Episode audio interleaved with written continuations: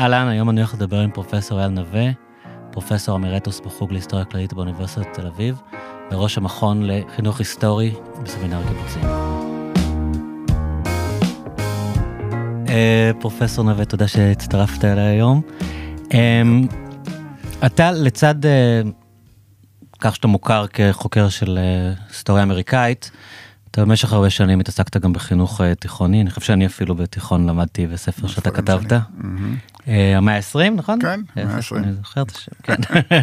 אמ, ובשנים האחרונות, אמ, בתקופה שהנושא הפלסטיני לא היה, לא העסיק את רוב הישראלים ואת השיח, היית חלק או עמדת בראש יוזמה שמתעסקת במה שאתם קוראים אה, נרטיב דואלי לחינוך. כן, נכון. אז אה, אני אשמח מאוד לשמוע על זה גם בהקשר החינוכי וגם נראה לי בהקשר של כולנו. בשמחה. כן. קודם כל הקשר שלי לחינוך כנראה הוא קשר טבעי. אמנם קיבלתי את המשרה באוניברסיטת תל אביב כחוקר של היסטוריה של ארה"ב, אבל uh, בעולם מושלם כנראה הייתי מורה. Uh, כיוון שהעולם לא מושלם, ראיתי את זה בסוף החודש, כל פעם שמערכת החינוך אמרה מה היא חושבת עליי במשכורת, אז הבנתי ש... היית מורה? הייתי מורה בתיכון. Mm-hmm. זה הדבר שהכי נהניתי ממנו. ואז הבנתי שאני צריך להיות פרופסור. אבל החינוך תמיד היה ג'וק כזה ונשאר, ולכן תמיד לימדתי גם לצד האוניברסיטה, גם במכללות לחינוך, ואחר כך נושא של ספרי לימוד, ושחלקם עשו שערוריות, ואז נכנסתי בלי שרציתי לכל התחום הזה של חינוך היסטורי, שזה תחום חדש של ה-30-40 שנים האחרונות בעולם, שזה תחום שעוסק ברגע שההיסטוריה עוזבת את האקדמיה, מפסיקה להיות מקצוע מחקרי דיסציפלינרי והופכת להיות מקצוע ציבורי, שבעצם משפיע על תודעה היסטורית פעילה של הרבה מאוד אנשים שהם לא בהכרח אנשי מקצוע או היסטוריונים. זה יכול להיות מערכת חינוך פורמלית, לא פורמלית, מוזיאונים, אתרי אינטרנט, נאומי מנהיגים באתר, בעצרות זיכרון, אנדרטאות, כל התחום הזה של אה, מה קורה לעבר כשהוא הולך למרחב הציבורי, ואז הוא בוודאי נעשה עכור. כי הוא לא בדיוק העבר המדויק שאני, שאנחנו רוצים לגלות באקדמיה ולהתקרב אל האמת. וגם הוא הרבה יותר פתוח לשיח פוליטי, כמו שאתה אומר פוליטי, שאתה סבלת מ... כן, הוא פתוח לשיח פוליטי, והוא בעצם גם מכשיר לכל מיני קידום אג'נדות פוליטיות, והוא מערב בין, אה, בין איזשהו תיעוד היסטורי כביכול דיסציפלינרי, יחד עם זיכרון מתעתע, שהוא גם mm. חלק מההיסטוריה, ורוב האנשים... אומרים שהיסטוריה יותר זיכרון מאשר איך זה בדיוק היה, כי אנחנו לא יודעים איך זה היה, אנחנו יודעים איך אנחנו זוכרים את זה באמצעות סוכני זיכרון שמתווכים לנו איך זה היה, וזה משתנה בהווה מדור לדור וממקום למקום. אה, ואז באמת אה, כתבתי כמה ספרי לימוד, חלקם עשו שערוריות, אה, וכתוצאה מהשערוריות האלה כנראה... שערוריות בגלל היחס לנושא בגלל הפלסטיני? היח... לא רק לנושא הפלסטיני, בגלל היחס להיסטוריה הישראלית. אז היה תקופה הזאת של שנות התשעים, כל מי שכותב משהו ביקורתי, אז הוא היסטוריון חדש, הוא פוסט-ציוני, מיד הגדירו אותי כן. כפוסט-ציוני. כלומר, ידעו באיזה תבנית כבר לשים את זה. שם אותי בתבנית עם... מבלי שידעתי את זה, כן. ועד היום אני לא חושב שאני כזה, אבל לא חשוב, ברגע שזה מוגדר, אז אתה כבר שם. אז מכיוון שהוגדרתי כמשהו חדש ופוסט-ציוני, אז כמובן אנשים שרצו לקדם אג'נדות כאלה פנו אליי, כמו כל מיני אנשים באקדמיה, נגיד הליברלית אה, האירופאית ואמריקנית, ובאיזשהו שלב גם התחלתי לפתח מיומנויות של כתיבת ספרי לימוד, אה, לא כל כך דו-נרטיביים, כי זה גם היה משהו, אלא בריבוי פרספקטיבות. הטענה שלי שכדי ליצור היסטוריה נכונה, אתה צריך להביא גם לטקסט, לספר הלימוד, אף פעם לא להביא פרספקטיבה אחת, תמיד להביא מספר פרספקטיבות. כמובן, אתה לא עושה את זה בחטיבת הביניים, אתה יוצר איזשהו נרטיב ראשון, אבל מתחיל קצת לאתגר אותו. ואחר כך בחטיבה העליונה אתה מאתגר אותו יותר, כדי ליצור אדם שיכול לסחוט בריבוי פרספקטיבות. כלומר, אני תמיד טוען שהפיכת המידע לידע, הפיכת information ל-knowledge, אה, מחייב סיפור. וכמובן, כל המידע שאנשים לוקחים, שנגיד נמצא באינטרנט או נמצא בפלאפון שלנו, כדי להפוך אותו למשהו משמעותי, אתה צריך לשזור אותו לכדי סיפור משמעותי. ואנשים עושים סיפורים משמעותיים כאלו או אחרים, חלקם קרובים לאמת, חלקם פחות, חלקם עם מודעות לכך שלעולם לא נגיע לאמת, חלקם עם איזו אידיאולוגיה שאין דבר כזה אמת. אה, ובתוך כל התחום הזה, אה, כנראה קראו לי, כביכול, שנת 2000 או אפילו 99, זה עוד היה קצת, אוסלו עוד היה לא מילה גסה, ואנשים חשבו איך לבנות תרבות של פיוס וקבלה בין אויבים לשעבר. ואז כל מיני אירופאים, כמו בצפון אירלנד ובבוסניה, בבלקן לשעבר, בוודאי גרמניה, צרפת, רצו להביא את הניסיון שלהם של מה קורה למדינות בקונפליקט שעוברות לתהליך של סוף הקונפליקט ופוסט קונפליקט, מקונפליקט לפוסט קונפליקט. מכיוון שהיו כמה תמימים באירופה שחשבו שאוסלו יוביל בסופו של דבר לפוסט קונפליקט, אז צריך לסלול את הדרך, להכשיר את הלבבות. אז זה מוזר שמצד אחד זה נשמע כאילו מאוד נאיבי, מצד שני כל הזמן מתעסקים כאן בהסתה בספרי הלימוד, כאילו נכון. היית מצפה שאנשים יגידו אוקיי מה, אמרו, מה, מה יחליף את ההסתה הזאת, כן, כאילו גם, נכון. גם ממשלות ימין היית מצפה כן, שכאילו, זה לא התחיל מהממשלה, זה היה תוכנית של, כן. זה היה NGO, זה כן. היה איזשהו, וולונטרי, וולונטרי, עם מימון מאוד קטן בהתחלה, שאחר כך הפך להיות גדול, משום שהעולם מתלהב ממה שעשינו. מה זאת אומרת? ניסינו ליצור אה, איזשהו נרטיב רב פרספקטיבי והבנו שזה אי אפשר. כי אנחנו לא בפוסט קונפליקט, אנחנו באין קונפליקט. כלומר, הקטס... האירוניה הייתה זה שהפגישה הראשונה שלה, שלנו הייתה בדיוק עם תחילתה של האינתיפאדה השנייה. Hmm. זה היה פנטסטי. כלומר, הבנו שאין פה... ואז אה, בעצם כברירת מחדל אמרנו, אוקיי, אנחנו לא מסוגלים ליצור נרטיב אחד עם ריבוי פרספקטיבות, מה שאנחנו יכולים לעשות, שכל אחד יביא את שלו, אחד על יד השני. עם רווח באמצע, כולל רווח ויזואלי בעמוד, שאומר הנרטיבים האלה עדיין לא יכולים... אה, השאיפה, השאיפה המקורית הייתה ליצור נרטיב משותף, לא משותף, שני נרטיבים אחד משותף רב פרספקטיבי, כלומר משותף שבו נגיד אתה רואה את הצהרת בלפור ובצד אחד אתה רואה את הפרשנות הפלסטינית, בצד שני הפרשנות הישראלית. אתה לוקח את הדאטה משותף ואתה נותן להם הבנתי. שני סיפורים שמדברים זה עם זה. כמו שעשה הפרויקט הצרפתי-גרמני על מלחמת העולם השנייה, כמו שעשה פרויקט בצפון אירלנד בין הקתולים לפרוטסטנטים. Okay. יש אוקיי. פרויקטים כאלה בכל העולם. אז הבנתם מה, שזה פשוט טעון מדי? אי אפשר. שעדיף אי אפשר. פשוט לספר סיפורים, סיפור אחר לגמרי? כל אחד שיספר את הסיפור שלו. Okay. אוקיי. יש... כדי לא להיכנס למה קרה בדיר יאסין? כדי לא להיכנס, כל אחד יגיד מה הוא כן. חושב שקרה. אוקיי. בדיר יאסין, כלומר אפילו אין, אין לנו הסכמה על, ה, על הדאטה, מה mm-hmm. אנחנו לוקחים, מה אנחנו לא לוקחים. לכן אמרנו, הדבר היחיד, אנחנו לא יכולים להגיע להכרה של השני, אנחנו יכולים מקסימום להגיע להכרה את השני. Uh, acquaintance, not recognition. אנחנו יכולים בסך הכל, פעם ראשונה, להתוודע לצד השני. לפחות תדע מה הוא אומר. לפחות תדע מה הוא אומר. ושהוא ידע מה אתה, כי let's face it, אה, אנחנו לא יודעים מה הצד השני yeah. אומר. אנחנו גדלנו במערכת מאוד מאוד אנחנו עכשיו הישראלים מקבלים את זה דרך uh, טוויטר מאמריקאים ששמעו את הפלסטינאים, סטודנטים קוראים לזה שמאל פרוגרסיבי ולא מבינים שזה בעצם הנרטיב הפלסטיני. זה הנרטיב הפלסטיני כן. קלאסי. אגב, מהר מאוד הבנתי שהנרטיב של השמאל הציוני הוא מרחק שנות דור מהנרטיב הכי מתון הפלסטיני. Hmm. הכי מתון. ולכן הגיע הזמן לשים את שני שנות הדור האלה. בעצם הנרטיב שלנו היה מין נרטיב מפאיניקי ליברלי כזה, שעדיין מלמדים אותו, כן, תנועת עבודה, וציונות מעשית, והתנועה הלאומית היהודית, והפשרה עם הפלסטינים, והם דחו, כלומר, מה שאתה לומד, לומד בבגרות, תוכנית החלוקה, אה, וכמובן אנחנו בעד שלום, והם רק בעיה. אה, ומצד שני ראינו את הנרטיב שלהם, קולוניאליזם, נפוליאון התחיל את הסיפור, אה, הבריטים רצו לשתול נטע זר במזרח התיכון. אז בואו אולי באמת, בואו אולי נגיד את זה כי זה מעניין, כי באמת אה, אמנם המאזינים שלנו לא תלמידי תיכון אבל גם הם לא כן. יודעים. כן, אף אחד לא יודע שהצד השני יש לו נרטיב כן. מאוד מאוד ברור שאומר שאנחנו בעצם קולוניאליזם התיישבותי אירופאי וכמו כל קולוניאליזם התיישבותי אירופאי דיננו נחרץ. ברי חלוף. ברי חלוף כי אנחנו במצב פוסט קולוניאלי יש עוד שרידים אבל אנחנו בני האחרונים. אבל זה מעניין, נגיד זה נקודה שגם אני לא הכרתי עד. כן. לחודשים האחרונים, mm-hmm. הם רואים את זה כקולוניאליזם שהתחיל עוד לפני הצהרת בלפור, כלומר כן. הקולוניאליזם האירופאי שהגיע אנחנו בסך הכל המשך שלו, זה לא שלו. משהו עצמאי. כן. כן. הם הולכים לנפוליאון אפילו, כן. הם הולכים לכל מיני מקומות מה 18 מה 19 הם מחפשים כל מיני אה, רמזים בכל מיני תכתובות של איזה שר חוץ כזה או שר חוץ אחר, יש איזה פרמסטון בריטי שאמר משהו שצריך לעשות, לעשות בתוך המסגרת הזאת של white man's burden, כלומר בוא נביא את האדם הלבן ללבנט, כדי ש... יתרבט את האנשים. אוריינטליזם, סוג של אוריינטליזם. אה, אוקיי, אבל זה נשמע שלא שכנע אותך, מעניין אותי מה לא, הדברים לא, ש... לא, לא שכנע אותי, אני לא, מה ששכנע אותי זה עצם הרעיון שאני שומע את זה, פעם ראשונה אני מבין את זה, אני לא צריך להשתכנע, אני רוצה שהם ידעו מה אני חושב, ואני mm-hmm. שמח לדעת מה הם חושבים.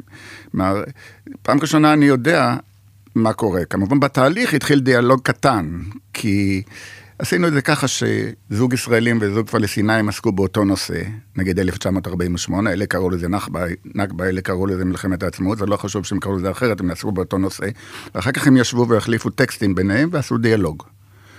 ובדיאלוג אתה לא, אתה לא יכול לשכנע את השני לשנות את דעתו, אבל אתה יכול להגיד לו, תשמע, אני רואה את זה ככה, אולי כדאי אה, קצת למתן את ה... את הטרמינולוגיה, לא לקרוא לישראל ישות ציונית, אלא לקרוא לה ישראל, אולי אנחנו לא נקרא לכם ערביי ארץ ישראל, אלא אולי פלסטינים, אזרחי ישראל, אפילו בטרמינולוגיה, ופה היו, היו כמה התקדמויות. אם זה היה, עושה רגע ניסוי מחשבתי. כן. אם זה היה מצליח, ונגיד הצליח, בעולם... תלוי, תלוי לא, איפה אוקיי, זה הצליח. נגיד משנת, אה, אמרת בשנת 2000 זה התפוצץ, נגיד שלא כן. הייתה אינתיפאדה שנייה. כן. ומשנת 2001 אה, היו לומדים, היו לומדים את הספרים האלה. אני חושב שקודם כל עשינו פיילוט בכל מיני, באזור אה, שער הנגב, mm. אצל קבוצה של, מכפר עזה ש, שקראה את זה. כי אסור היה להכניס את זה לבתי הספר. גם בישראל וגם בפלסטין אסרו את, את הספר. הספר יש לו עשרות אלפי עותקים בכל העולם, חוץ מאשר במקום שצריך להיות, כן, מתורגם לגרמנית ולאנגלית ועכשיו לשוודית, ויש חלקים שתורגמו לצרפתית ולאיטלקית, ובבריטניה מלמדים אותו כאיזה טקסט, איך עושים פיוס בין אויבים במצב שהקונפליקט עוד לא הסתיים. אז אני אומר, במצב שהקונפליקט קיים, זאת הדרך. כי זה אומר שתוך כדי הקונפליקט צריך לדעת מה, אפילו הכר את האויב, אפילו במובן שהכר את כן. האויב, אבל גם ההכרה אולי תהפוך אותו לבן אדם, ולא רק ל... אמצעי להצדקת הקיום שלך. ופה זה כן, כן עבד במקומות שעשו את זה. אני בעצמי לימדתי את הספר הזה בארצות הברית כפרופסור אורח בהרווארד. ואחרים לימדו את זה ב-NYU, יש לזה הצלחה בלתי רגילה בעולם, חוץ מהמקומות שהפוליטיקאים לא רוצים שזה יצליח. כן, אני, אני, אז אני אשאל את זה אחרת. כן. אה... אני קורא לזה כישלון מוצלח. אוקיי. successful failure. אם הישראלים היו מבינים יותר טוב את הנרטיב הפלסטיני. כן. אה, דברים היו נראים אחרת בעיניך? לא יודע. אה, לפחות הם היו רואים אותם כבני אדם, ואולי חלק מהם היו מבינים שיש איזה היגיון ב... בטירוף שלהם, ואולי הם, הפלסטינים, היו מבינים שיש היגיון בטירוף שלנו. אה, אין לי אפשרות לתת לך תשובה, כי מכיוון שאסור היה ללמד את זה ב- בישראל, אז אני לא עשינו שום מחקר שבדק תובנות של אנשים ושינוי עמדות בעקבות כן. הספר. עשינו רק באותם 15 איש שבאופן וולונטרי עשו את זה בשער הנגב בגלל שהמנהל רצה והסכים, וזה היה מחוץ כמובן לתוכניות הלימוד, ושם ראינו אנשים שכן, אמרו, תשמע, אני, אני רואה שהם בני אדם, אני מבין אותם. לא, לא שאני מקבל מה שהם אומרים, אבל אני מבין את ההיגיון שלהם, וזה יכול להיות שלב ראשון לאיזשהו תהליך של פיוס. לא הכרה, אבל התוודעות. אני רואה בזה שלב ראשון. אני חושב שכל דיאלוג צריך שני שלבים. שלב ראשון, הכרה את, אחר כך הכרה ב, ואחר כך דיאלוג. אנחנו בשלב הכרה. אולי נמצא את זה שאנחנו יחסית במסגרת עם הרבה זמן. כן. אה, קצת לדבר מה, איפה הפערים הגדולים. כלומר, מה, מה הישראלים, אה, מה הדברים הראשונים שהיית מתחיל איתם. שהצדדים לא מבינים אחד לשני. הפערים הגדולים הם קודם כל בכך שאנחנו מדברים פה בשתי חברות אה, שונות לחלוטין מבחינה תרבותית. שנמצאים ביחסי אה, כובש נכבש, ביחסי עליונות ונחיתות. אה, עניין הפערים התרבותיים זה שחלק גדול מהתרבות הישראלית אה, עבר תהליכי נאורות, נאמר ככה, מערביזציה, חשיבה ביקורתית, אפשרות להכיל ריבוי דעות, פלורליזם כזה או אחר. איזושהי תפיסה ליברלית של ערך האדם ודמוקרטיה ליברלית ודברים כאלה, וגם אה, לפחות בקרב כותבי הספר, אה, אנשים שבאו ממערכת החינוך החילונית, האוניברסיטאית הישראלית. הצד השני, תרבותית, אה, הוא עדיין מאוד במצב, הייתי אומר, מסורתי, של חברה מאוד מאוד נאמר פטריארכלית, מאוד מאוד אה, לא מקבלת ריבוי דעות, אה, עם השפעה מאוד חזקה של הדת. עם תפיסת שהידיות ומרטיריות שאומרת יש משהו שהוא מעבר לחיים, החיים עצמם הם ערך, אבל הם לא ערך מוחלט, עם מעט מאוד, הייתי אומר, הכרה וקבלה של, של ריבוי דעות. ומבחינה נוספת, מכיוון שאתה תחת כיבוש ואתה בעצם לא מימשת את עצמך, אז תחושת הקורבנות מאוד משפיעה על המנגינה של הסיפור. ואצלנו, לפחות, שאנחנו לא בכזאת תחושת קורבנות, אני לא יודע מה יהיה היום, אני חושב שאנחנו נכנסים עכשיו למצב של קורבנות, אה, זה היה פחות, זה היה פחות. אז הפער הזה, גם בין האוריינות התרבותית ובין העובדה שזה שני צדדים לא שווים, זה לא גרמניה וצרפת, שניהם באיחוד האירופאי, אחרי שהרגו אחד את השני 300 שנה, כבשו את פריז ואת ברלין כמה פעמים, החליטו להיות ביחד כחברות מערביות ולעשות נרטיב משותף. זה משהו אחר. עדיין יש כיבוש, עדיין יש uh, מדינה מול לא מדינה. כאילו הכרה בנרטיב אה, הישראלי יכולה להתפרש כאנטי, כחוסר פטריוטיות, כאילו. אצל הפלסטינים כן. כן, הם מאוד מאוד כעסו על הקבוצה שעשתה, כלומר, הקולגה שלי מאוד מאוד היה מאוים, אני לא הייתי מאוים, ביקרו אותי, אבל לא איימו עליי, כי אנחנו היינו הרבה יותר בטוחים, אני חושב. וגם הנרטיב שלנו, איך אומרים לחברה האמריקני, הוא נרטיב מערבי, עם ביקורת עצמית. אנחנו מדברים על דיר יאסין כמשהו שהיה... עצוב וחריג ולא היה צריך לקרות וכל מיני כאלה. אצל הפלסטינים אפילו אין, קורבן אחד אולטימטיבי, כולל איזה קטע שבשנות ה-40, פרק שנות ה-40, הם לא הזכירו את השואה, ואז זה הרגיז אותנו, כי פתאום יש לנו את הקורבן האולטימטיבי שלנו לא מוזכר, ואז הם כן הזכירו. הם הזכירו את זה יפה, אני חושב, הם אמרו, אנחנו מאוד עצובים לזה שנוצרים הרגו יהודים, אבל אנחנו משלמים את המחיר. כן. שזה לא הרגיז אותנו, כי היינו מספיק בטוחים להבין שזה עכשיו השלב שהם נמצאים בו. אה, אבל אדם שלא היה מספיק בטוח מאוד היה התרגז על דבר, אבל עצם העובדה שהם הזכירו את השואה זה יפה. מההתרשמות שלך, האנשים האלה שישבתם איתם, שהיו אקדמאים. כן, מורים. מורים, משכילים. כן, כן, רובם משכילים, אבל זה השכלה, חלק גדול זה השכלה מאוד אלמנטרית. אוקיי. השאלה שלי היא אה, כמה הם באמת ראו את הדברים ככה, לעומת כמה הם אה, ידעו שזה לא יעבור, או פחדו, או... לא, הם ראו את הדברים ככה, אני mm-hmm. רוצה לתת להם את ה... ככה הם למדו, ככה הם גדלו, ככה הם ראו את הדברים. לא היה להם שיקול של יעבור, לא יעבור, להפך, ככה הם רואים את זה. זה דווקא הפתיע אותם קצת אה, שזה לא עבר, אפילו דבר כזה לא עבר, כי עצם העובדה ש... שפתאום אתה רואה בצד השני של הדף את הנרטיב של הכיבוש, אז מה פתאום שזה יעבור? למשל, היה קטע מאוד מעניין ברמה הסימבולית, על יד הנרטיב שלנו תמיד מלמעלה היה דגל ישראל ואצלם דגל פלסטין, וברגע שאנחנו ראינו את זה לקבוצת תלמידים, אז אמרו, אנחנו לא מוכנים לראות את דגל הכיבוש על ספר לימוד פלסטיני.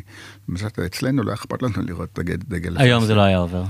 היום בישראל? כן. כי אנחנו גם הגענו לשלב כן. הקורבנות. אבל אתה אומר בשנות 90 זה לא היה נורא. לא היה נורא, גם היום זה היה עובר בבית ספר אה, פה בגימנסיה הרצליה, תל אביב, את קיבוצים, כן. זה היה עובר. הבעיה שזה אה, מין הולך ונכחד, הישראלי הליברלי המתון, כן. אתה, אתה המשכת לעמוד בראש האגודה הזאת גם אה, כן. הרבה שנים אחרי. פריים אני פחות, אה, כי אני המשכתי לחינוך היסטורי, הקמתי מכון לחינוך היסטורי, אבל בראש פריים זה היה רק פורמלי, אין, mm. אין דבר כזה פריים. אוקיי, זאת אומרת אין לזה באמת קיום. אין לזה קיום, יש ספרים, הספרים נמכרים. אז מבחינתך זה מין לא, פנ... זה פנטזיה אני, שהייתה חלון זמנים? אני גם לא מדבר כל כך עם הפרטנר שלי, כי הוא, אוקיי. הוא, לא, הוא לא חושב שאני לגיטימי, כלומר, זה כישלון. זה עוד מקרה עצוב שצריך לעשות עליו סרט יהודי על איך אנשים אה, עם כוונות טובות ניסו לעשות משהו ולא הצליחו. אולי להקדים את זמנו, אולי הקדימו את זמנם, אולי mm. לא הבינו עד הסוף באיזה מצב הם נמצאים.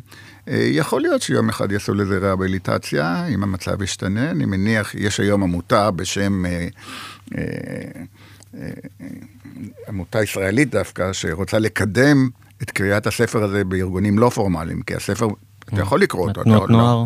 תנועות נוער, ארגונים לא פורמליים, מכינות קדם צבאיות, אוניברסיטאות, כן. עמותה שנקראת חכיה, אני חושב, סליחה, אני נשיא העמותה שלה, ש... ברמה הישראלית, רק רוצה להפיץ את זה, ויש, ויש כמה בתי ספר שאפילו מלמדים פרקים מהספר, מותר ללמד פרקים מהספר. Okay. אוקיי. אז זה לא לגמרי כישלון. אבל בקונטקסט, ודאי של היום של המלחמה, זה משהו קצת חריג. חוץ מזה, זה מאוד מוצלח מבחינה בינלאומית.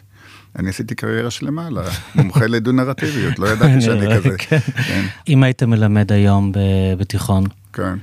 אה, איזה דברים בנרטיב הישראלי היית רוצה שהתלמידים אה, יטילו בהם ספק, או... הייתי רוצה... על מה היית שם פוקוס? שם פוקוס על הציונות שהיא אופציה אחת מאופציות רבות שהעם היהודי התמודד איתן ברגע שהוא כבר התפרק לקבוצות משנה כתוצאה מהנאורות, כן? אה, ברגע שהיהדות היא כבר לא קהילת פולחן אחת, אלא מושפעת מהנאורות וחילון ולאומיות והאידיאולוגיות הגדולות, אז יש לך המון צורות של יהדות. ואחת מהן הייתה התנועה הציונית. שהייתה מאוד קטנה, והיא גדלה, ויש לה הישגים, ויש לה כישלונות. ו... כלומר, זה שהיום אצל רוב הישראלים הציונות והיהדות זה בערך אותו דבר, כן. מוזר להם לשמוע על יהודי לא ציוני. כן, לא... זה סוג של אה, בורות, כמובן, רוב היהודים לא ציונים, אני חושב שגם רוב הישראלים, בלי שהם אומרים את זה, הם לא במצב ציוני. אם הציונות זה איזו התגייסות לחברת מופת ולחברה מגויסת ולבניית אומה, אז כבר בנינו את האומה, אנחנו לא חברת מופת, אבל יחסית מהאזור אנחנו לא כל כך רעים, והציונות היא סוג של פיגום שכבר אפשר לרדת, כדי להיות ישראלית, לא צריך את הפיגום הציוני. בזה אני קצת פוסט-ציוני, כן. אני לא אנטי-ציוני, אלא אני פוסט במובן הזה בוא, שהציונות אולי, אולי, מימשה את הציונות. נתעמק בזה רגע. כן. אתה אומר, היה בעצם המציאות השתנתה ברמה כזאת שהמונח ציונות הוא כבר לא רלוונטי כל כך? לא שהוא לא רלוונטי, הוא מותקף. הוא מותקף משני צדדים, הוא מותקף מהצד, ה, בוא נאמר, של מצב פוסט-ציוני, לא אידיאולוגיה פוסט-ציונית, כי אסור לעשות את זה, של מצב תל אביבי פוסט-ציוני שאומר, יופי, הגענו, אנחנו מדינה נורמלית, אני רוצה סתם להיות אזרח במדינה, לא חלק מתנועה מהפכנית. כאילו. כן, ולא ליצור חברת מופת, מספיק לי חברה הוגנת, שלא תעשוק אלמנה ויתום, שתהיה פחות או יותר בתוך הנורמות הליברליות של חברה הוגנת, זה מה שמספיק לי, כן? וחברה מתפקדת, עם טכנולוגיה טובה, עם בתי חולים טובים, אה, עם צבא שיכול להגן, אבל לא אה, עושה איזה פנטזיות של, של התקפות. כלומר, אנחנו רואים שיש התקפה על הציונות מהזרם ה... מצבי של, אנחנו חברה אזרחית, ליברלית. ומצד שני יש התקפה הרבה יותר גדולה, כי יש את הממדים הפוליטיים מהזרם האמוני, שרואה בציונות בעצם המשך תהליך דתי, תהליך תיאולוגי, שיגיע בסופו של דבר לגאולה, עם תפיסה מאוד ברורה שהציונות הייתה שלב הכרחי, כחמורו של משיח, לבניית תקומת ישראל. אבל זה מעניין שני הצדדים עדיין יגדירו את עצמם כציונים. אף אחד מהם לא יגיד אני בעצם, אני פוסט ציוני, לא אני בדבר של אחרי זה, כאילו. אה, ודאי שהציונות האמונית תגיד, תגדיר את עצמה כציונות, אבל בעיקר ציונות אמונית. היא תצא, היא, היא תראה בחלוצים ובעלייה שנייה ובהקמת המדינה סוג של uh, קדימון שהיה הכרחי, כדי שעכשיו יעבור הנטל אליהם, ובאמת הוא עובר אליהם מבחינתם. הם שולטים במערכות החינוך, הם שולטים בקצונה הזוטרה, הם שולטים בפוליטיקה, והם יביאו את הציונות האמונית, ורואים באמת בשלב הזה של תהליך אה, גאולה, ציונות גאולית, שהיא נותנת ייעוד, ולכן הם מייתרים את ה... את ה לא, הם לא מייתרים, הם, הם מכניסים את זה לקונטקסט היסטורי, את השלב הציוני של הגאולה. ועכשיו הם פוסט-ציונים במובן הזה שהשלב הציוני החילוני של הגאולה נגמר, ועכשיו מתחיל השלב האמוני של הגאולה. עם ששת הימים, ועם התנחלויות, ועם ההתיישבות הצעירה, ועם העובדה שיותר ויותר אנשים באמת נעשים... בתוך החברה שם יש כאילו, אמ, יש זרמים שונים, יש זרמים כן, ש... כן. שבאמת אמ, באופן אמ, פומבי אה, מייחסים פחות חשיבות למדינה מפעם, כלומר כן. מדברים פחות על הקדושה של המדינה, כן. ויש אחרים שעדיין כן. ברטוריקה הזאת של... אה, אני לא מדבר על החרדים שמבחינתם כן. המדינה היא ברור. עוד איזה משהו, אני מדבר על החרד"לים או הקבוצה הדתית-לאומית אה, עם חיל החלוץ של מה שהם קוראים ההתיישבות הצעירה. פה בתל אביב קוראים להם מתנחלים, הקבוצה הזאת רואה את עצמה אוונגרד, רואה את עצמה חיל חלוץ שמחליף את החלוצים של עלייה שנייה, אין בעיה.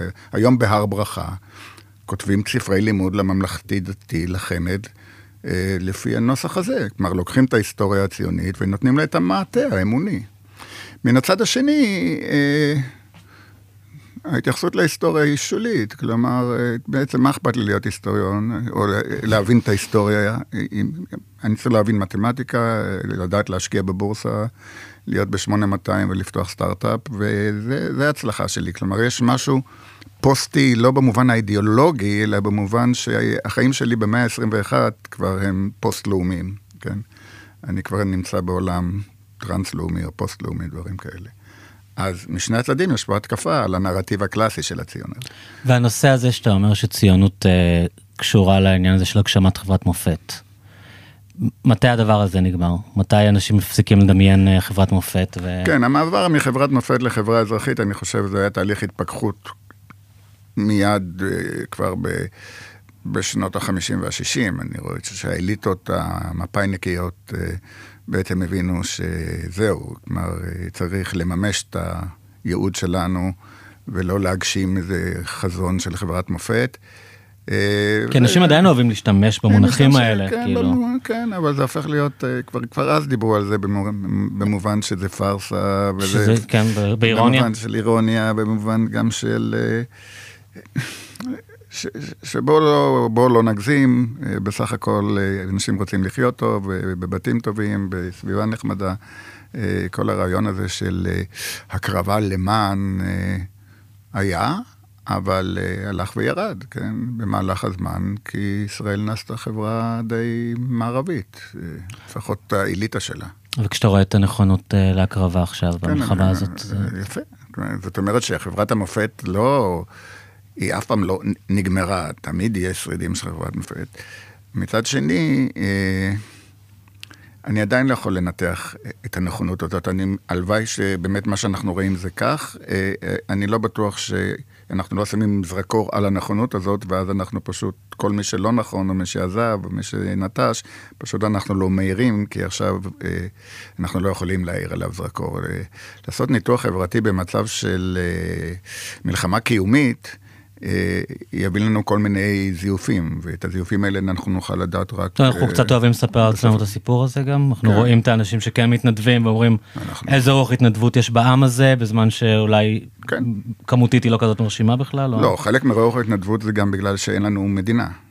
הקריסה של המערכת. הקריסה של המדינה, פה יש משהו, לאו דווקא חברת מופת, זה פשוט קיום חברה הוגנת, מחייב התנדבות של חברה אזרחית. זה דווקא הרעיון הליברלי, שאומר באין מדינה שתהיה חברה. בעצם הרעיון הליברלי קלאסי אומר ש, שבאמת החברה האזרחית של אנשים אחראים לגורלם, היא התשתית למדינה בריאה. אפילו במצב שנאמר האליטות הפוליטיות הפכו להיות מושחתות או לא מתפקדות. מבחינה זאת זה מזכיר לי את התנועה הפרוגרסיבית האמריקנית, לא הפרוגרסיביזם של היום, אלא של סוף המאה ה-19, התקופה הזאת של ה... אה, של שלטון מושחת מאוד של המפלגה הרפובליקנית, של ברונים שודדים, שאנשי עסקים שבעצם שדדו את, את האומה, ואז מתוך המעמד הבינוני האמריקני, שנות ה-90 של המאה ה-19, צומח איזשהו, צומחת חברה אזרחית של אנשי דת ואינטלקטואלים ורפורמטורים ופוליטיקאים הגונים שיצאו נגד השחיתות בתוך המפלגה, ובעצם שינו את האופי של ארה"ב, על ידי איך שהם לחמו בבוסים, לחמו במושחתים, לחמו במאכערים. טדי רוזוולט מזהה כן, איתם? כן, טדי רוזוולט, וודרו וילסון. רוברט לפולט ברמת המדינה, ג'יין אדמס, פמיניסטית, ג'ון דיואי, המחנך הגדול, אה, ברנדייס במשפט, כן, אתה רואה פתאום קבוצה של אנשים שאומרים, אם לא ניקח אחריות, אז uh, הבזויים והנקלים והמושחתים ישלטו עלינו כל הזמן. ואתה רואה דמויות כאלה בתוך המחאה? בטח. או... כן? בטח. שאתה חושב שהם יכולים להיות uh, שדרת ההנהגה העתידית כן, של המדינה? כן, כן. לא יודע אם הם יהיו פוליטיקאים, כי המושג פוליטיקה בשנים האחרונות, לא רק בישראל, הוא מילה גסה.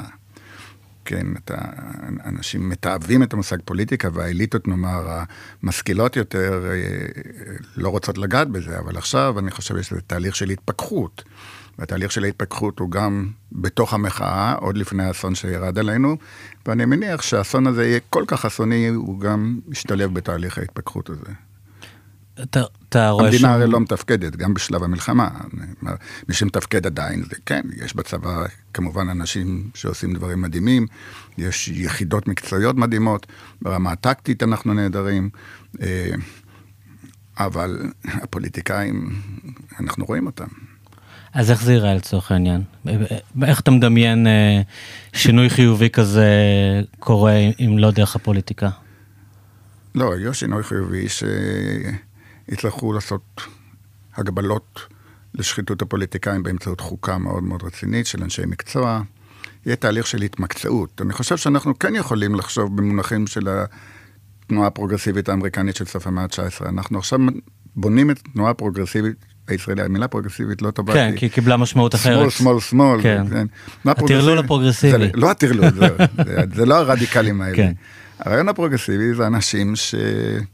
שיש להם תפיסת עולם דמוקרטית ליברלית, שיש להם מספיק הון תרבותי והון השכלתי להיאבק אתית וגם פוליטית. על דעתם. שגם יש להם נאמר בסיס כלכלי יחסית יציב. זאת אומרת, זה, אתה מתאר תנועה אליטיסטית, מלמעלה למטה, לא גרסות. כן. כן, כן, אליטה משרתת. אז זה כבר קטגוריה אחת שהם עומדים בחברה האלה. אליטה משרתת. כן. כלומר, להגיד, אוקיי, אני באמת פנטסטי, נולדתי לכסף, או יש לי מוח אדיר ועשיתי המון סטארט-אפים, הגיע הזמן עכשיו... להחזיר. להחזיר. אה, אני חושב שזה יכול להיות אחד השינויים הטובים שיקרו ממה שנפל עלינו עכשיו. ואז יחזור בעצם סוג של נרטיב ציוני של המאה ה-21, של עוד פעם, של אליטה משרתת, של חלוצים חדשים, כן. אבל בתוך כן. העולם שאנחנו נמצאים בו, של הפופוליזם, אנחנו כבר עושים את ההקבלות לאמריקה. כן. הם, הם, הם יראו כאליטה, כלומר, הם, כן. באופן טבעי הם מעוררים אנטגוניזם אצל אוכלוסיות, קל מאוד uh, להאשים אותם בכל מיני דברים. אז שיהיה להם מספיק כוח כדי לעמוד באשמה. Uh, לא, לא, להיכנס ל, לא להיכנס לשפה הזולה של ההמון, אה, לנסות לשכנע את ההמון שבסופו של דבר, כן, הם, יש להם איזה יתרונות איכותיים, לא בגלל שהם, הגזע שלהם שונה, אלא בגלל שהם נולדו כנראה למשפחות יציבות יותר וקיבלו השכלה שצריך להנחיל לאחרים. כלומר, אה, האנשים האלה צריכים להיכנס לשירות הציבורי, לעמותות אה, כמו, נאמר, עמותות לחינוך פוליטי דמוקרטי, יש עמותה שקוראים לה אידאה, נגיד, שמדברת על חינוך ליברלי. כלומר, האנשים האלה לא צריכים להתבייש מזה שהם אליטה משרתת, אה, אלא לעמוד מול אלה שיוצאים נגדם, להגיד, בואו תצטרפו אלינו, תהיו גם אתם אליטה משרתת. זה לא קל. כן. ודאי שזה לא קל. לא, אני מנסה לדמיין איך... איך, איך, איך נוצר הממשק בינם לבין אנשים בפריפריה נגיד? אה, תעשה קיבוץ כן. עירוני באופקים, כמו שיש אנשים שעושים את זה. תיסע לשם לשנת שירות. אה, תראה שאתה לא, כלומר, תקבל בהבנה ובאמפתיה משפחה מסורתית בלי שאתה תהיה מנוכר אליה. אה, תעשה, תעבוד עם חטופים משדרות ולא רק חטופים מכפר עזה. כן, תעשה את זה. תהיה אמפתי, תבין שמתוך עמדה ש... שאתה, יש לך מה לתת, יש לך מה לתת. תשמע גם את הצד השני, אה, זה לא פשוט. אל תתנסה על הצד השני, יש בעיה הרבה פעמים, נגיד, בשפה הזאת של מרץ, שהיא מאוד מתנשאת. אה, שחלק משמעותי מזה זה גם היחס לדת, לא? כאילו כן, רמזת לזה קצת. כן, כן. כן, היחס לדת והיחס למסורת. אה, אה, כן, אני חושב שהיחס לדת ולמסורת צריך להיות יחס אה, מכבד, גם אם אתה לא דתי ומסורתי. ויחד עם זה, אה, אסור שהדת והמסורת תביא איתך החלטות הזויות, כן, החלטות הזויות שבו אתה יכול לסכן את הביטחון של המדינה, או את הביטחון הכלכלי של המדינה, כי צריך להשקיע בלימוד תורה. כלומר, יש דברים שאתה צריך אה, לעמוד עליהם. בקיצור, אה, אני חושב שהאליטה הליברלית, אה, אם היא רוצה להתמודד עם הפופוליזם, היא צריכה להפסיק להיות רב-תרבותית ורדיקלית ופרוגרסיבית, טרלול פרוגרסיבי. כלומר, מה שקרה בעולם כולו, לא רק אצלנו, אבל אצלנו זה מקבל ממדים מאוד חזקים, שאותו מרכז ליברלי כביכול נעלם. כן. והאליטה החילונית, האוניברסיטאית, המשכילה, מקבלת ביטויים מאוד מאוד רדיקליים, וזה באופן דיאלקטי גורם לאדם הפשוט ללכת לטראמפ, ללכת לפופוליזם. את התהליך הזה אתה בטח ראית באקדמיה לאורך השנים. אתה, אתה כן. גם היית בברקלי? כן, או... כן בברקלי. אוקיי, אז ערש התנועה, מה שנקרא. זה ערש התנועה, כן. כן, בשנות, את הדוקטורט שלי קיבלתי. כשהדברים האלה התחילו, כשהרעיונות האלה התחילו... כל הזמן. כן. אני זוכר בברקלי, הייתי, עשיתי דוקטורט בברקלי, אז רייגן היה... שנאנו hmm, אותם שם כן. בצורה מטורף, חשבתי שלא יכולתי להבין איך אדם יכול להיות בדרגן, ואז פתאום הבנתי שרוב אמריקה אוהבת את רייגן. ואז התחלתי להסתכל על רייגן ולהגיד, תשמעו, יש משהו מאוד common sense באיש הזה. אבל אתה לא יכול להגיד את זה בברקלי, כי אז יעיפו אותך. כלומר, אני רוצה להגיד בברקלי, תשמעו, רייגן אולי לא היה ראש, נשיא הכי טוב בארצות הברית, אבל היה לו איזה common sense של שחקן קולנוע שידע לשנות דעתיו, וידע שהוא לא הגאון הכי גדול, והקיף את עצמו באנשים לגמרי לא רעים, כמו ג'ורג' שולץ, וצריך לתת להם את הקרדיט. אה, זה לא היה, להגיד את זה בברקלי זה... גם בשנות ה-80, כי מדברים על זה יחסית כתופעה של השנים האחרונות, של חופש ביטוי ב... זה התחיל בשנות ה-80, אבל זה הולך וגדל, הולך וגדל, כי גם... כי מה שקרה לשמאל הרדיקלי, אה, שהוא הפך להיות גם קורבני. Mm-hmm. משום שהוא רואה שפוליטית, יותר ויותר מבחינה כלכלית ופוליטית, הנאו-ליברליזם פלוס השחיתות הפוליטית מנצחים, ואז הוא הולך לכיוון של, של קורבנות גם. איך הוא עושה את זה? אז מה הקורבנות שלו? כלומר, אה, אפילו לא אני, אבל אני מזדהה עם mm. ה-indigenous people, okay. עם, אוקיי. ה, עם הילידים. אני יודע שהיום אה, יש, יש קולגות בקנדה שבכתובת שלהם בכרטיס הביקור הם כותבים את שם השבט. כן. כן, כמו שאני אגיד, אני אייל נווה, אוניברסיטת תל אביב, שכמונס. שכמונס, כן. כן. כן, אז, זה... אז זה קורבנות סמלית. ולכן, ואתה נכנס פה לאיזה תהליך, לפי דעתי, של טהרנות קורבנית, שהוא לדעתי לא יעיל כל כך. והוא גם לא מוסרי כל כך, כי אתה לוקח ממך, במקום לקחת אחריות על שינוי, אתה אה, הופך להיות מאוד מאוד אה, אה, מאוהב ב, ב, בטהרנות שלך ובראיית האחר כדמון, כן. בלי לחפש אה, לפתור את זה בלי בעצם? בלי לחפש לפתור את זה. אז מה, אתה, יש מין אה, מה שקוראים הון סימבולי בזה, או מה? כן, אתה, אתה, יש לך הון סימבולי נהדר, שומעים אותך בברקלי ובהרווארד, וגם אתה מקיף את עצמך באנשים כמוך, ואז אתה מתנתק מדונלד טראמפ קאנטרי. אז זה בטח לא הפתיע אותך שזה יתהפך על ישראל, שהדבר הזה... זה העציב אותי, זה, זה לא הפתיע אותי, אבל זה מאוד העציב, העציב אותי, כי את הדברים האלה ראיתי, אני ראיתי אותם משנות ה-80, כלומר... ברגע שישראל תזוהה עם המקרבן ולא עם הקורבן, אז אה, זה יתהפך על ישראל. כן. מגמות זה כבר אז? זאת אומרת זה שיח של פוסט קולוניאליזם? זה מה, כן, דיבר, מה, מה המגמות האקדמיות? המגמות ש... האקדמיות זה כל הפוסטים, פוסט מודרניזם, פוסט, פוסט, פוסט קולוניאליזם, post racism, פוסט פוסט פוסט, חלקם דברים מאוד טובים, אבל חלקם לא מציבים אלטרנטיבה, הם בעיקר מציבים ביקורת מאוד מאוד רדיקלית. חלק מציבים אלטרנטיבה, אבל היא כל כך מורכבת וכל כך מסובכת, שמי שמבין את האלטרנטיבה זה אנשים יודעי סוד בתוך המחנה. מכיוון שמאוד קשה לאנשים להיכנס לה, אפילו לז'רגון הזה, אז הם פשוט, פשוט לא, לא רוצים להיות חלק מזה, ומרגישים אפילו תוקפנים כלפי הפוסט-מודרניזם הזה, וזה חבל. אז יש כאילו קסם לסיפורים פשוטים בעצם? כן. אני חושב שצריך לחזור לפשטות, לחזור לבהירות, לחזור לדברים שהיו אנשים שכבר דיברו על זה בשנות ה-50 וה-60, כן? המערב, אה, הוא עשה הרבה דברים נוראים, אבל הוא גם עשה הרבה דברים טובים. אה, שזו אמירה שאי אפשר להגיד היום, לא? קשה מאוד להגיד את זה. נשמע... להגיד את זה בברקלי, כן. זה לא יכול להיות.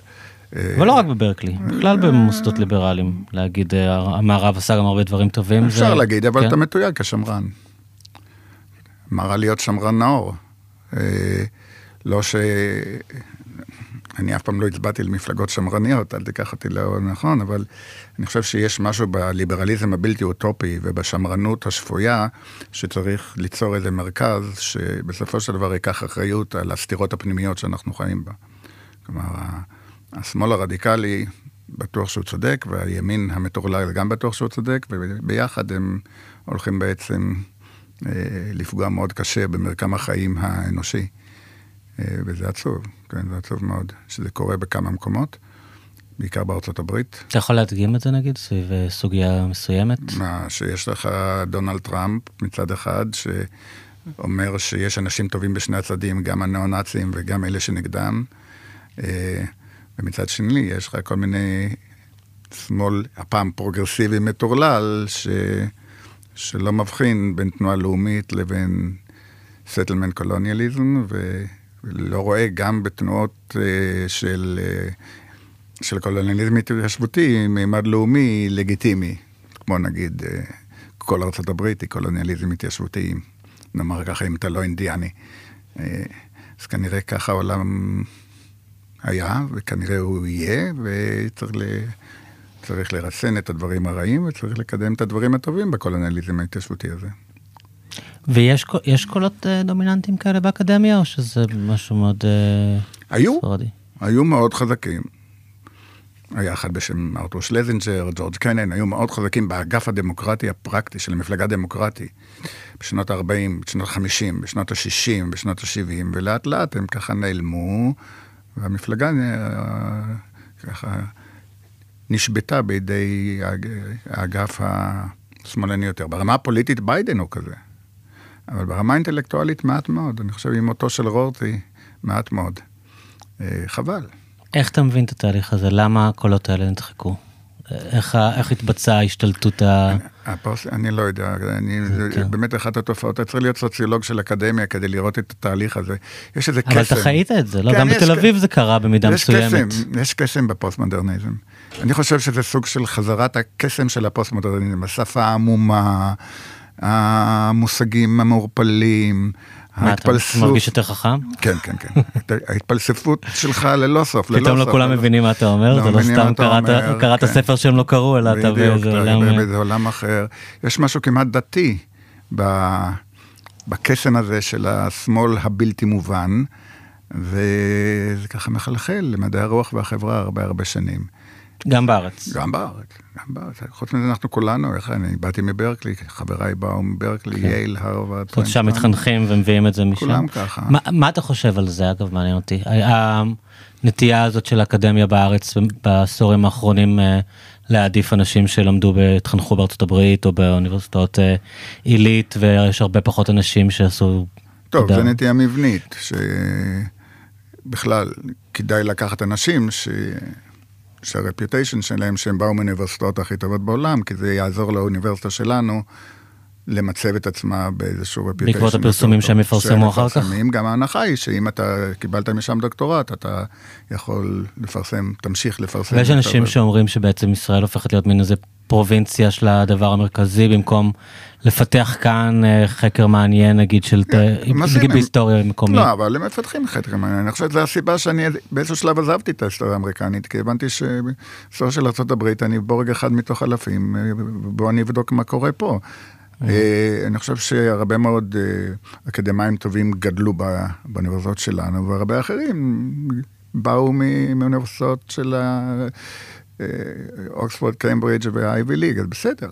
אה, יש נטייה מסוימת, מבנית, בקרב קובעי מדיניות התקנים באוניברסיטה להעדיף אה, מה שנקרא לא inbreeding, להעדיף אנשים שבאו ממקומות אחרים כדי ליצור את הגיוון, שלא כל פרופסור יגדל את המרצים שלו ואתה ככה לאט לאט אה, תגדל כן. את שלך.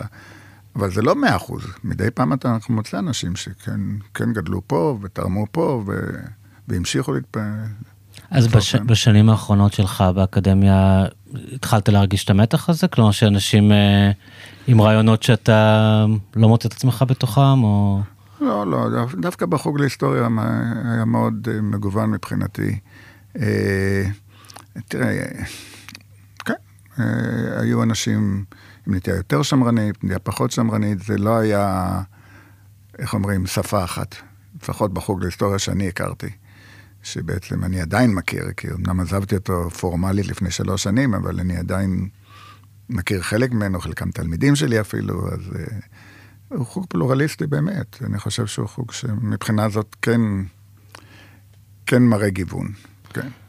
המעמד עצמו של מדעי הרוח באופן כללי, הרבה מדברים על זה בשנים האלה. כן, משבר. הרעיונות האלה, משברים, משברים. חלק מהמשבר זה, זה ההשתלטות של הרעיונות האלה, אתה חלק חושב? מהמשבר זה הניכור. הרעיונות האלה הם כן. רעיונות שהם לא מתקשרים עם הקהל הרחב. חלק מהמשבר שאין את ההתחברות.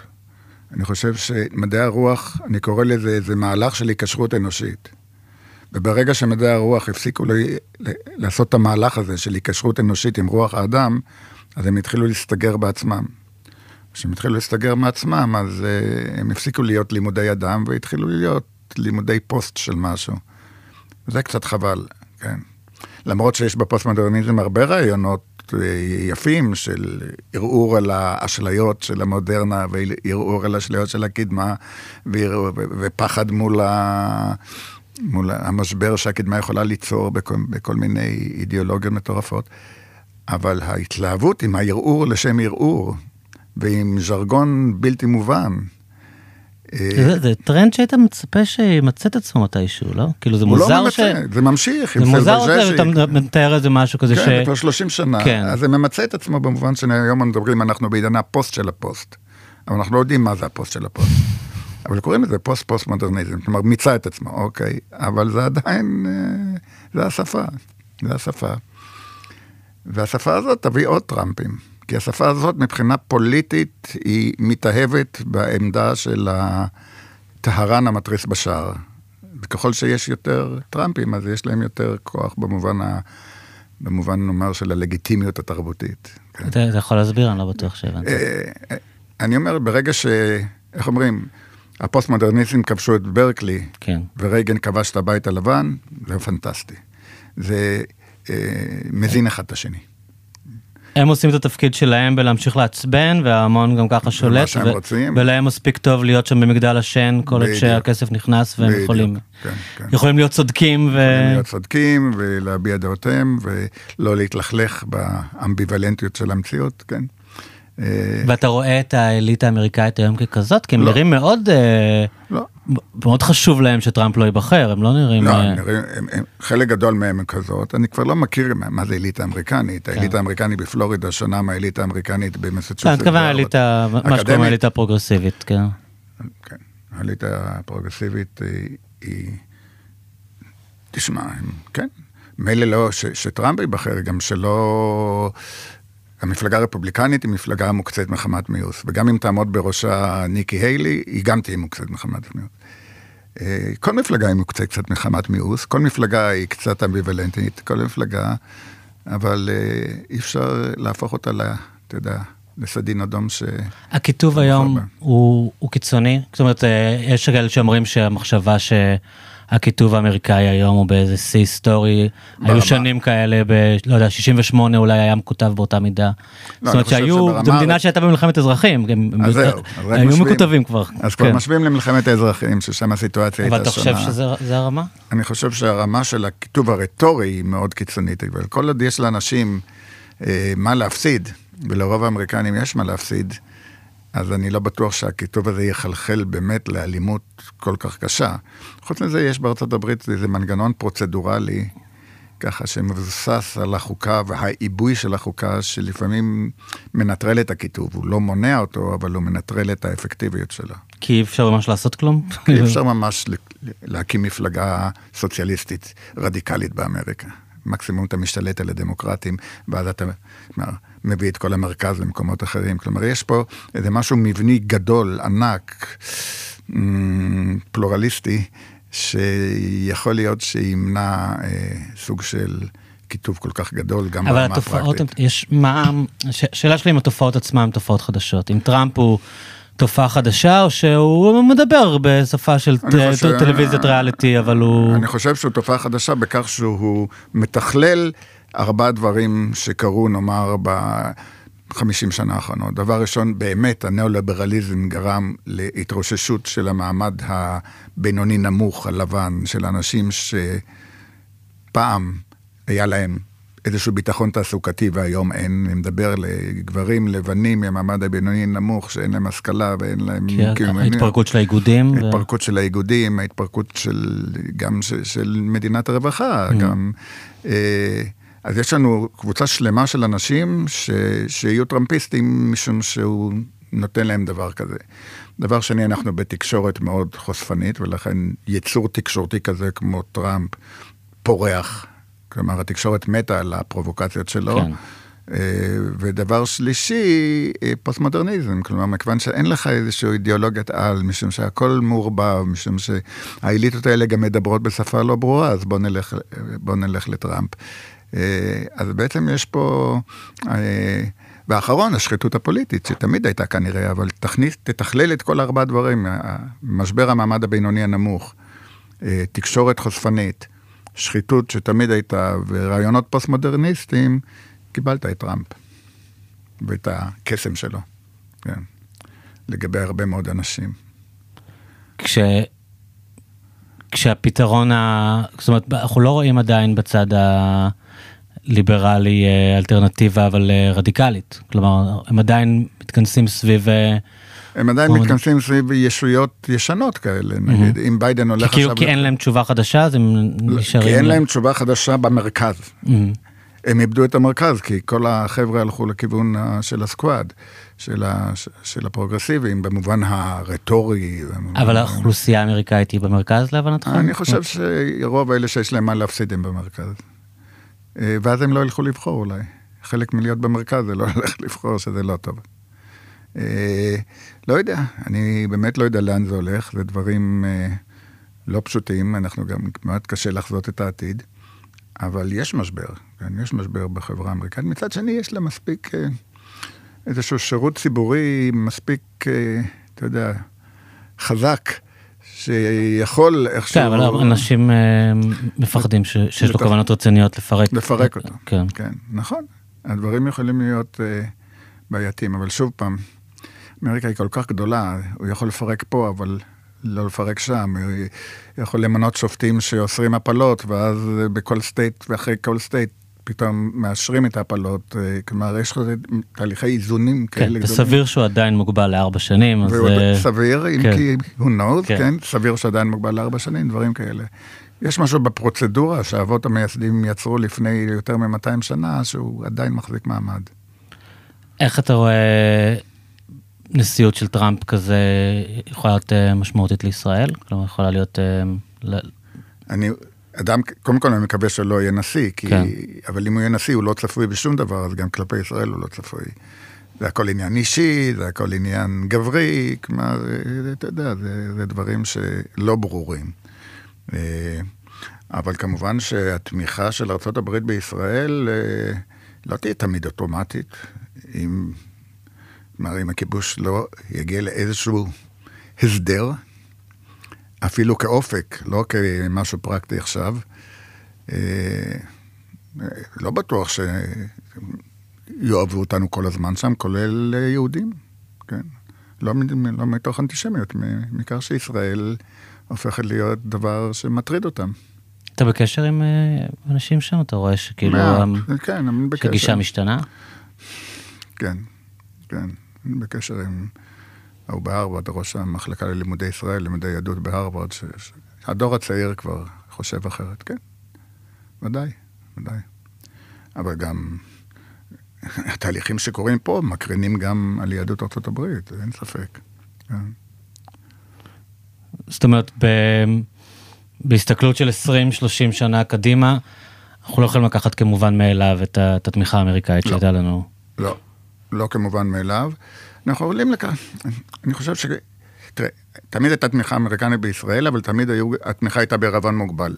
עד הירח דבש של ששת הימים, שמשום מה הפך אותנו ליקירי האומה. יכול להיות שנחזור למצב של תמיכה אמריקנית כמו שהייתה בשנות ה-50 או בשנות ה-40. כלומר, אנחנו תומכים בכם כישות מסוימת. אתם חלק מהציר שלנו. כחלק מהציר שלנו, אבל אל תחשבו שאתם אה, יותר טובים מהסעודים. Hmm. ברגע שיהיה לנו... עוד שחקן, כאילו. אתם עוד שחקן בסיפור הזה, והשחקן הזה נתון לכל מיני אינטרסים, משרד, מחלקת המדינה חושבת ככה, הפנטגון חושב ככה, בית לבן חושב ככה, אנחנו לא נהיה מין יהלום שבכתר. זה, כי יש יהלומים אחרים שיהיו. מה קרה בעצם בששת הימים? זה התגלה לנו כבעל ברית אה, אמין כאילו חשוב? גם אמין מאוד, גם אמין, גם יחסים אישיים אני חושב, גם יהדות ארצות הברית. יחסים אישיים בין אשכול... אשכול לג'ונסון. אה, גם עבודה מאוד מאוד טובה של, של הדיפלומטים הישראלים, רבין, דיניץ, כל הקבוצה הזאת. אה, וגם אחרי ששת הימים נתחיל איזה תהליך של איזשהו זהות תרבותית בין ישראל לאמריקה. האמריקניזציה של ישראל מתחילה אחרי ששת הימים, כלומר הפרטה, אה, בנקים, עורכי דין, טלוויזיה, אהרון ברק במשפט, mm. פטנקין בכלכלה, אה, כל מיני אוניברסיטת תל אביב כזאת, שאוניברסיטה אמריקנית כן. יותר מאשר אירופאית. יש תהליך אמריקניזציה אצל האליטות בישראל, כל המפאיניקים האלה הופכים להיות אמריקנים, כמו אבא שלי. נסע, אמר, זה אמריקה, כן, ו... ואז התהליך הזה, התרבותי, משתלב עם אינטרסים פוליטיים, ומשתלב עם ניאו-ליברליזם, ומשתלב עם עסקים משותפים, ומשתלב עם זה שאתה יכול להשקיע בסטארט-אפ שנמצא באמריקה. כן. בערך הדבש הזה ממשיך. עד שהפוליטיקה תתחיל לעצבן. ויכול להיות שעכשיו מתחילה, כלומר, תחשוב על מה, הם תומכים בנו עכשיו. כמויות הנשק שהם נותנים לנו הן בלתי אפשריות, הן מדהימות. אני מניח, אני לא יודע, כן. אני מניח שבלי... מצד אחד הרכבת האווירית הזאת, אנחנו עדיין נכס, מצד שני, יום שאחרי. כן? תגידו לנו משהו על יום שאחרי, אי אפשר להמשיך ככה. זה מוזר לך אה, אה, הכתף הקרה שההנהגה כאן נותנת לאמריקאים? כאילו זה משהו שהוא לא כל כך מקובל ביחסים בין ישראל לארה"ב, ש... פעם היה, היה מספיק שהם יקרצו כדי שיתייחסו, לא? כן, אני חושב ש... טוב, דעתי על ההנהגה שנמצאת כן. פה, לא כדאי שנגיד אותה. כדאי. אה, כן, יש לנו תהליך מגלומן, יש לנו אנשים שהם באמת אה, איבדו כל רסן וכל אפשרות. אה, מי שנמצא למעלה מקיף את עצמו באנשים מאוד מאוד בעייתיים, כשהוא הבעיה, ולכן הוא עושה דברים שאף פעם לא... מדינה של עשרה מיליון איש לא הרשתה לעצמה לעשות מול מדינה של 330 מיליון איש. כן. יש איזושהי סיבה להיות אופטימיים? כן. כי מה שקורה ביום יכול להביא גם uh, לאפשרויות חדשות. אני לא רואה את המכניזם מחר שמביא להחלפת השלטון, אבל אני רואה את הזרעים שנזרעים בחברה האזרחית, שלפחות בטווח הבינוני תשים סוף לקרקס הנוכחי. יכול להיות שבטווח הארוך hmm. בגלל דמוגרפיה אנחנו אבודים. אבל בטווח הבינוני, כן, אני חושב שהאסון שירד עלינו יכול להביא לסידוד מערכות גם חיובי, גם של חזרה לאיזושהי שפיות, אה, אני יודע, ליברלית, בתוך מבנה שיעזור לנו להשתחרר משליטה על עם אחר, ואם תן לנו את הכלים המספיקים להתגונן בפני אה, התקפות עלינו.